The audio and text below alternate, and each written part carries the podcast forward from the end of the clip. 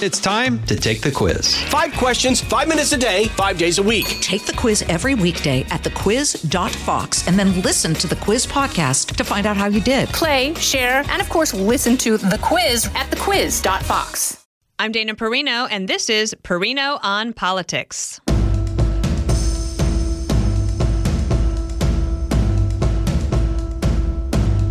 All throughout the 2024 Republican presidential primary race, former President Donald Trump has maintained a strong and commanding lead. He's never set foot on the debate stage. That was a part of his strategy, and it has worked. And according to the latest Fox polls, his lead is growing, with support for the former president standing at 69% amongst Republican primary voters.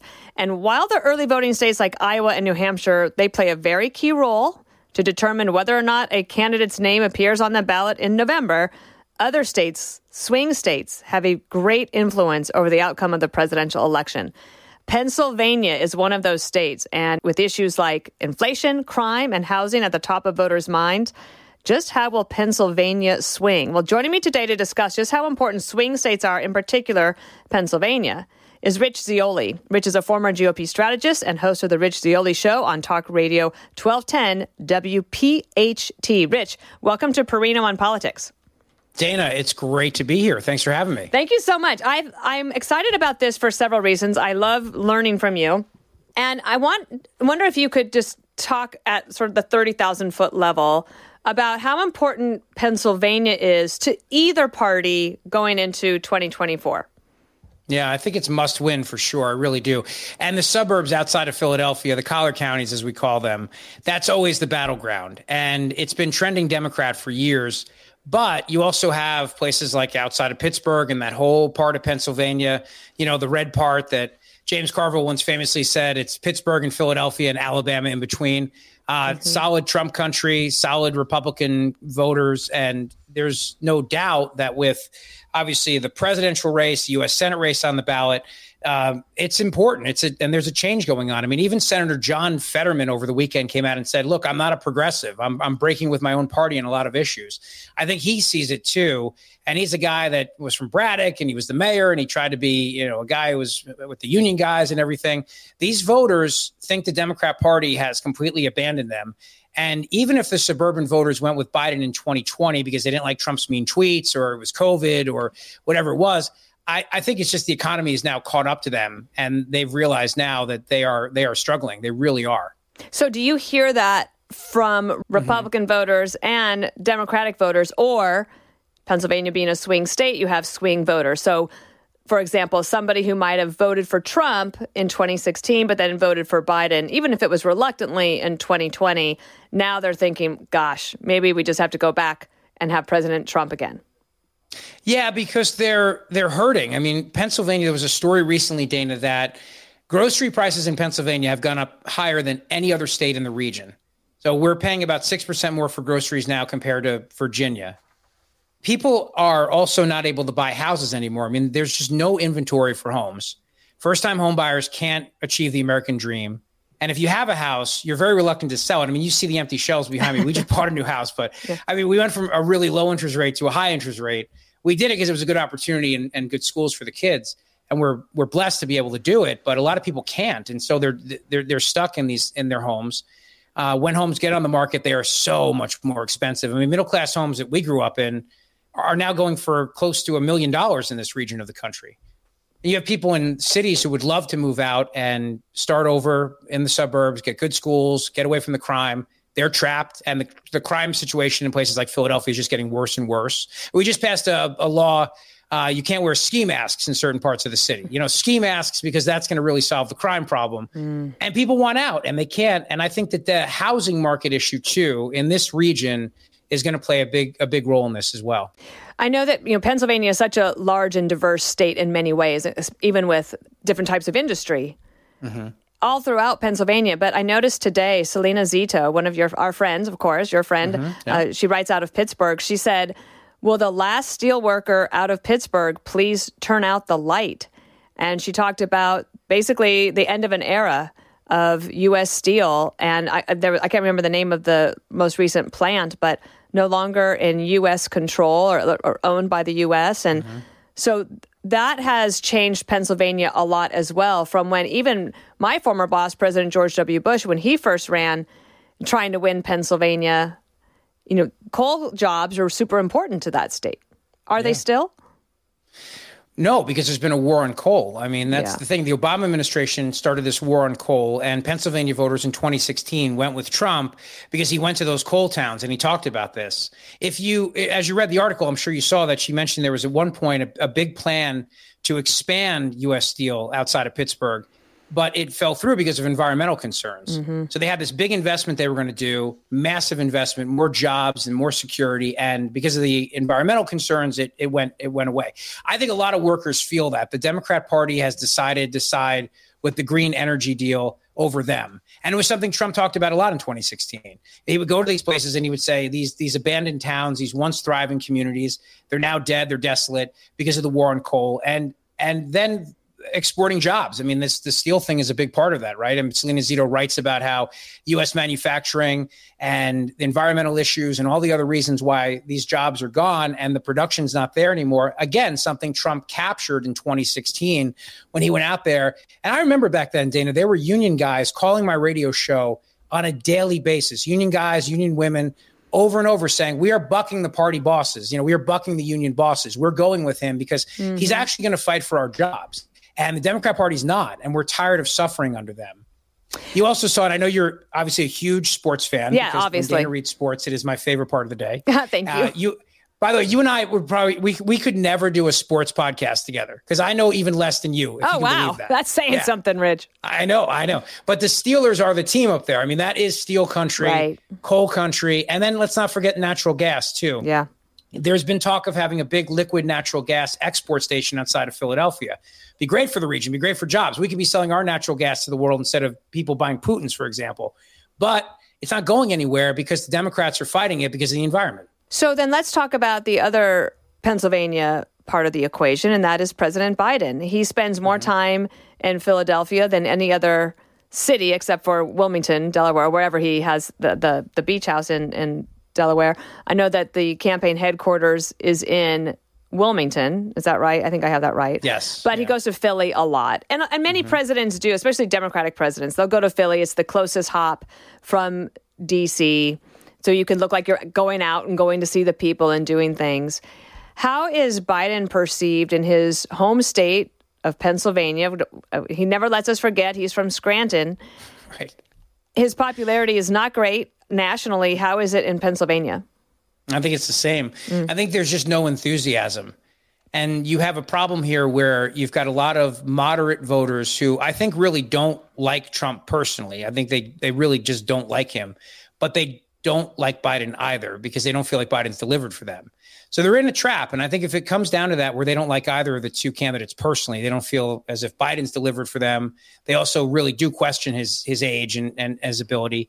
I think they wonder about the Hunter Biden issue, the corruption. I mean, maybe it's still at this point something that people who really follow politics talk about, but there are a lot of people that are wondering now how much truth is there to this. So Biden's image in 2020 when he ran, which was this guy who was, you know, Uncle Joe in the basement, no mean tweets, unite America after the pandemic and, and hug everybody and bring us all together. I mean, that image has been kind of shattered by that, which is why I think they work so hard to cover up the Hunter Biden laptop when it came out because the truth on that laptop would have destroyed that narrative about Joe Biden being this kind of saintly guy with all the ties to his son's yeah. business potentially.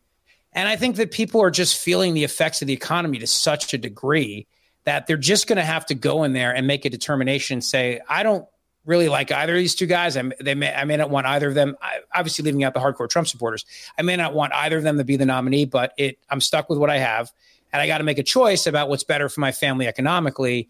You just don't see the enthusiasm for Biden there. Even when he has events, I mean, they get people there because the unions will get the people there, obviously. But you don't hear it. You don't feel it. You don't feel that sense. There's no of, no one's slapping bumper stickers on their cars, excited right. about Biden Harris. Yeah, right.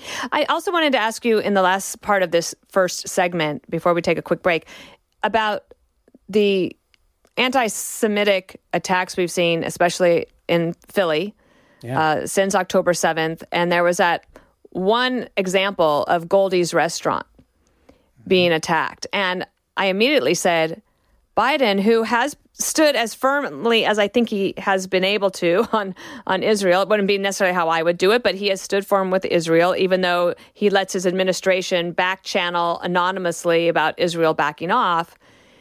But we have a problem with anti-Semitism in America. Okay, so then you have the president of the United States. Philly is his town. He is supportive of Israelis. He doesn't want this to happen to them. You have this attack at Goldie's restaurant. And I said, he should go there to lunch tonight or he should go to dinner. Yeah. And yeah. they don't seem to be nimble enough to take advantage of opportunities like that. And I'm just curious, maybe you could talk about the anti Semitic problem there. How big is it? Maybe I'm just focused on that one particular anecdote. I know it's been happening all across the country, but it seems not good in Pennsylvania. No, Dana, you're exactly right. And you talk about missing out on opportunities. I mean, the Democrat governor, Josh Shapiro, rushed right to Philadelphia to condemn it as anti Semitic, to stand with Goldie's. And this is a guy, I mean, the guy that we're talking about here who owns the restaurant, the chef, who has a number of restaurants, is a Democrat. I mean, he's he's a, a Biden supporter. But there is a feeling that within the Democrat Party, you've got such this anti-Israeli caucus, and Biden is trying to play it both ways, and he's it's absolutely missing out on an opportunity. People see it; it's very, very real. They just shut down 676 in Pennsylvania last week in Philadelphia, which is it's a major artery for people to get home, and these pro-Gaza protesters shut it down for hours. And people see this and they're angry by it and right. they're annoyed by it. And you, Biden may say things, but people also see what you just pointed out correctly: the back channel communications, telling Israel what to do and bossing them around and and trying to tie their hands behind their back, while at the same time giving Ukraine absolutely no parameters. People see that too. And then you had the president of Penn. Mm-hmm. resign. She was the only one of the three that testified in front of Congress about anti-Semitic problems at on campuses. Has that had a lasting effect in terms of media attention in the state? Yeah, we without question. And the donors were the reason why. I mean, a lot of donors came out and said, "I am, I am done. If you don't get rid of her, I, I'm out." You will never get another dollar from me again. You had people pulling away major, major donations that they had pledged to the university. And you had a lot of people who were alumni, you had law professors. There were there was a lot of outrage that was happening within the community around here. People saying, I don't want to be associated with this school. Something has to change right away. Mm-hmm. And now that now that the president's fired, it's still not over yet because within the board of trustees, there's a lot of conversations about how did we get to this place. Right. And people are skittish about the fact that their their company or their name is going to be associated with this. They don't they don't want anything to do with it. You lose the money, people, and then you know you're done. Money talks. All right, we'll That's be right. right back with more Perino on politics. From the Fox News Podcasts Network, subscribe and listen to the Trey Gowdy Podcast. Former federal prosecutor and four term U.S. Congressman from South Carolina brings you a one of a kind podcast. Subscribe and listen now by going to FoxNewsPodcasts.com. And we are back with Perino on politics. Rich, I want to ask you about the state of the Republican Party and the big Senate race to come in Pennsylvania. The state of the Republican Party in Pennsylvania, because mm. in 2020, it was kind of a mess if I can say that. Yeah. Because you you came on America's Newsroom and you helped me understand like if it's a mess. And there was that super very divisive primary between Dr. Oz and Dave McCormick. Mm-hmm. How did the Republican Party of Pennsylvania coalesce quickly around Dave McCormick as its Senate candidate for 2024? Yeah, it was remarkable, right? McCormick was able to lock everybody down. The party got behind him. I think they learned a lot of lessons from that primary. Just such a waste of money and so much blood in the water, and people were just and they just said we can't do this again. We mm-hmm. we have to we have to be united. McCormick's a smart guy, and he was able to to make a lot of friends during the whole thing. And the fact that Oz lost, and a lot of people said at the time, well, you know, back the wrong horse, certainly played a lot in Dave's favor and he was just everywhere. I mean, he just went to things and he showed up at dinners and showed up at events. And yeah, it's like he didn't stop doing that as soon mm-hmm. as he lost the primary. In fact, he tried to help Dr. Oz win. He did. And yeah. then he stayed very involved. And I think it's because he loves his home state. But he's up against an incumbent, Senator Bob Casey, who's, I guess, I wouldn't say he's popular. It's interesting to me how many people in Pennsylvania seem to kind of barely know his name. He's kind of a ghost. We always joke that you only see him when he runs for reelection and then he disappears for six years, you know, and then if you see a shadow, we'll have six more years of a Senate race. it's just, the guy's just nowhere. And, and even now there's criticism in the local Pennsylvania political stories that are being written about where's Casey on this anti Semitic issue? Why isn't mm-hmm. he coming out more forcefully condemning this? Why isn't he more forcefully standing with Israel? He wasn't anywhere near Goldie's either, Dana. That's so surprising to me. Although I did see that, um, and I'm just reading this a little bit cold, but there was a report out today, this morning, that Casey's being criticized for ties with Islamic group with record of anti-Semitism, and that would be the Council on American Islamic Relations. How does he respond to these points? There's criticism of Bob Casey on this particular issue. Does he ignore it? It's a problem for him if he has a primary challenge, right? I mean, the Democrat Party has embraced this kind of anti-Israel coalition in their ranks. You see it with Rashida Tlaib and Pramila mm-hmm. And Ilhan Omar. It's part of it. So if Casey were to get a challenge from the left, he'd, he'd have to do some sort of a dance here. And that's a real statement on the Democrat Party in general. And this is why I think when you people always like to say, well, the Republican Party is viewed as very extreme. Not really. I mean, James Carville's group did that that poll recently, and the New York Times wrote an opinion piece about it, saying it's a grim reality. And a lot of voters were finding the Democrat Party is more extreme. You have a lot of extremists in the ranks. This issue with Israel has made them front and center, and people have been very like they recoil by a lot of the comments and statements that uh, these Democrat members are making. But like any anything else, if you get a primary challenge from the left, you you you have to be able to do that dance. I wonder, and I don't know, but I wonder if Casey's worried about that. I, I wonder if if there is a, a feeling that he could get a primary challenge because otherwise it makes no sense. You're running in a general mm-hmm. election, stand with Israel. It's Pennsylvania. You have a large Jewish community. Stand with Israel. It makes no mm-hmm. political sense, right? I know that Donald Trump had been quite critical of Dave McCormick in the primary when he was when Trump was supporting Oz over McCormick. I would imagine that this time around President Trump will probably lay off or even maybe even be supportive of Dave. Do you read it that way? I do, I, I, do, and and Dave was he he had close alliances with Trump's campaign. Mm-hmm. I mean, originally it was Jared Kushner who was making introductions for Dave within Pennsylvania, and his wife worked for Trump as well. So I think that uh, Trump will will absolutely embrace him. The goal would be to have a unified ticket in Pennsylvania running full steam ahead, mm-hmm. and then the lackluster enthusiasm for the Democrats. Nobody's going to be excited about Biden. Nobody's excited about Casey.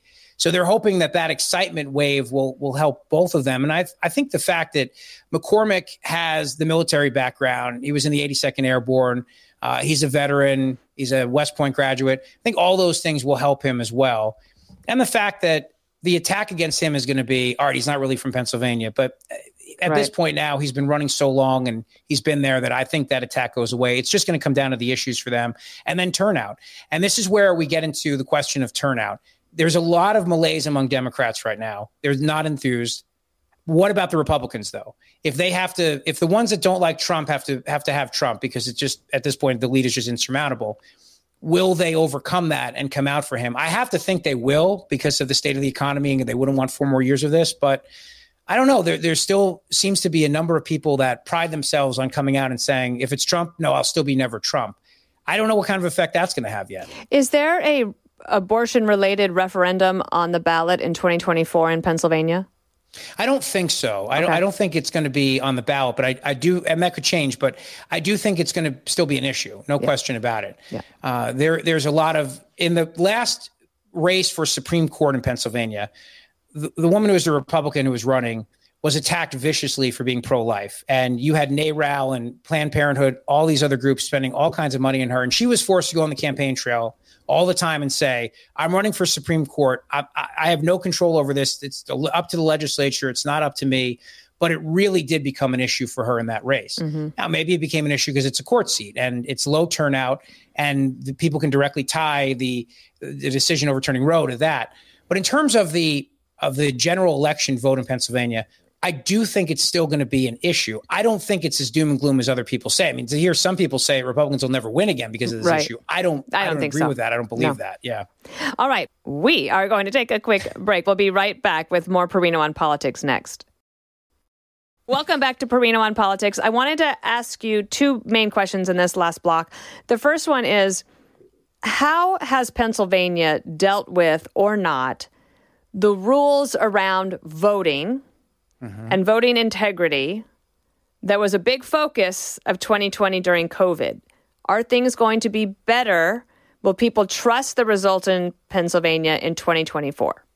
No, it's not going to be better because they Wow. still have unresolved issues around the ballots. Whether or not a ballot has to be dated, as the law says, whether it has to be signed, as the law says, and whether it has to be postmarked by the election day, like the law says. And what the Pennsylvania Supreme Court did in 2020, which is not something that's that, that there's any conspiracy involved. And they did. They extended the time, the manner, and place of the election. They did all this on their own. And these issues are still unresolved going into 2024. You also have the other factor too, which is that there's still within the Republicans this this they don't want to embrace drop boxes, early voting, and mail-in balloting. That has to change. That perception has to change. I say it all the time on my show. If Republicans don't take advantage of every opportunity to get the vote out early, they cannot just rely on election day anymore. We have they have to do exactly the same thing the Democrats are doing, and we have to get people to the polls early. But there's still such reluctance because they don't believe the process is pure. They really do believe it's rife for corruption. And given what we saw in 2020 in Pennsylvania with what the court did, I can see that there were there were ballots coming in that had no postmark or the postmark was ineligible ballots that weren't signed, ballots that weren't dated, and the court said you have to count all those ballots. And you had some close elections around the Commonwealth that people don't even really talk about nationally, where at night one candidate was winning, the Republican, and by the morning the Democrat had won because of the mail-in ballots. And a lot of people said these ballots should not be counted. So that issue has to be resolved. How will don't know that if get it's gonna be resolved? by- Is that a court issue? yeah, it's a court and a legislature issue. I mean, you you you have the legislature trying to double down on saying that this is the way it has to be, but Josh Shapiro and the Democrats don't want to see any real changes, and it's it's it's still making its way through court in various battles. But now the Democrats are in control of the Pennsylvania Supreme Court again. So I don't see it changing, and I, I still see the court extending its reach well beyond, uh, uh, well and above and beyond what it uh, should be doing under the law. And I don't see the legislature really getting its arms around this because it's benefiting the Democrats right now, obviously. I have a friend and colleague who is very skeptical about Pennsylvania for the Republicans. Mm-hmm. And in particular says there's just so much corruption in Philly. Yep. And I'm just curious, is that something that's become sort of one of these things like in Chicago, dead people vote? In Yeah. Philly, it's always corrupt. I mean, is it as bad as that or is that overblown? No, it's bad. It really is bad. It, everybody knows it. It's, I, mm. I mean, it, it's like Jersey too. It's kind of the same thing in South Jersey. Everybody knows it's there. Everybody knows it's real. They don't know what to do about it, but it's definitely real. It's it's not it's not a, a joke. It's just that the the machine controls everything to such a degree, and it there's so many opportunities for people to cast a ballot more than once or to But cast a ballot late. given that, can a Republican win statewide in 2024 in Pennsylvania? Yes, yeah. If they if they uh, first of all, we need a lot of good election lawyers, but they have to start spending money, getting people convinced that the process is going to be safe. If we go into this and say, "Yeah, nobody can win; it's corrupt," then we're just it's a self fulfilling prophecy at that point. And Well, unfortunately, look at there's still people that believe that. I mean, that's one of the reasons Senate Majority Leader Chuck Schumer has that title. They were told, people were Mm-hmm. Told right. it doesn't matter if you go out and vote. Okay. So the last thing I like to ask is when you're unpacking boxes and your brain is wandering, what do you pay attention to that I might be missing out there? I pay attention to what my friends who are moms tell me about the state of the schools and what the big issues are in the schools. And it doesn't get a lot of national attention, but they are very concerned about curriculum.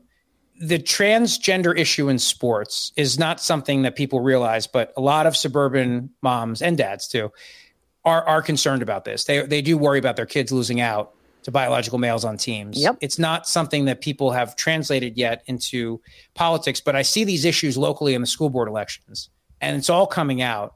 They are concerned about the curriculum. They are concerned about COVID mandates down the road. And I think Republicans would be very wise to tap into that and to start appealing to people that otherwise may not be involved in politics or otherwise may not be politically motivated. But when it comes to their kids, they may have very conservative opinions on things. If Republicans can find a way to tap into that, they will do very well. That's really interesting. And I'm sure that we'll be seeing a lot of you, I think, as we go so. forward on America's Newsroom or elsewhere. I always Where love coming on, so anytime. Where can people listen to you or find out more about you and follow all of your great work? Thank you, Dana. I'm on Twitter at Rich Zeoli, and of course, uh, Talk Radio 1210 WPHT in Philadelphia. I'm on every day from three to seven, and people can listen live on the Audacy app or get the podcast wherever they get their podcast. All right, we have one last thing you have to do. This is the trivia part. Okay. You get to choose between three possible categories. So the first one is candidate LinkedIn, campaign slogans, or presidential pets. Okay, I'll do campaign slogans, please. Okay. He kept us out of war was this candidate's campaign slogan. It's multiple choice. A. Woodrow Wilson. B. Jimmy Carter. Well, that's hilarious if that would be true. And C. Franklin D. Roosevelt. uh, he kept us out of war. Uh, well, let's see. I mean, they all basically got us into war at some point. So uh, I'll say it was uh, Roosevelt, uh, early on. Close, actually. It was Woodrow Wilson. It was Wilson early on? Because despite the slogan, the very following year is when yeah. he made the request to Congress to declare war against Germany. Ah, I was so close. That was so close. That's a t- that was a tough that was a tough one though. Because they both kind of played that game early on in their They terms. sure did. I loved having you on, Rich, and I hope to see you again soon on America's Newsroom and Perino on Politics. Thank you. Thank you. Listen ad free with a Fox News Podcast Plus subscription on Apple Podcasts, and Amazon Prime members can listen to this show ad free on the Amazon Music app.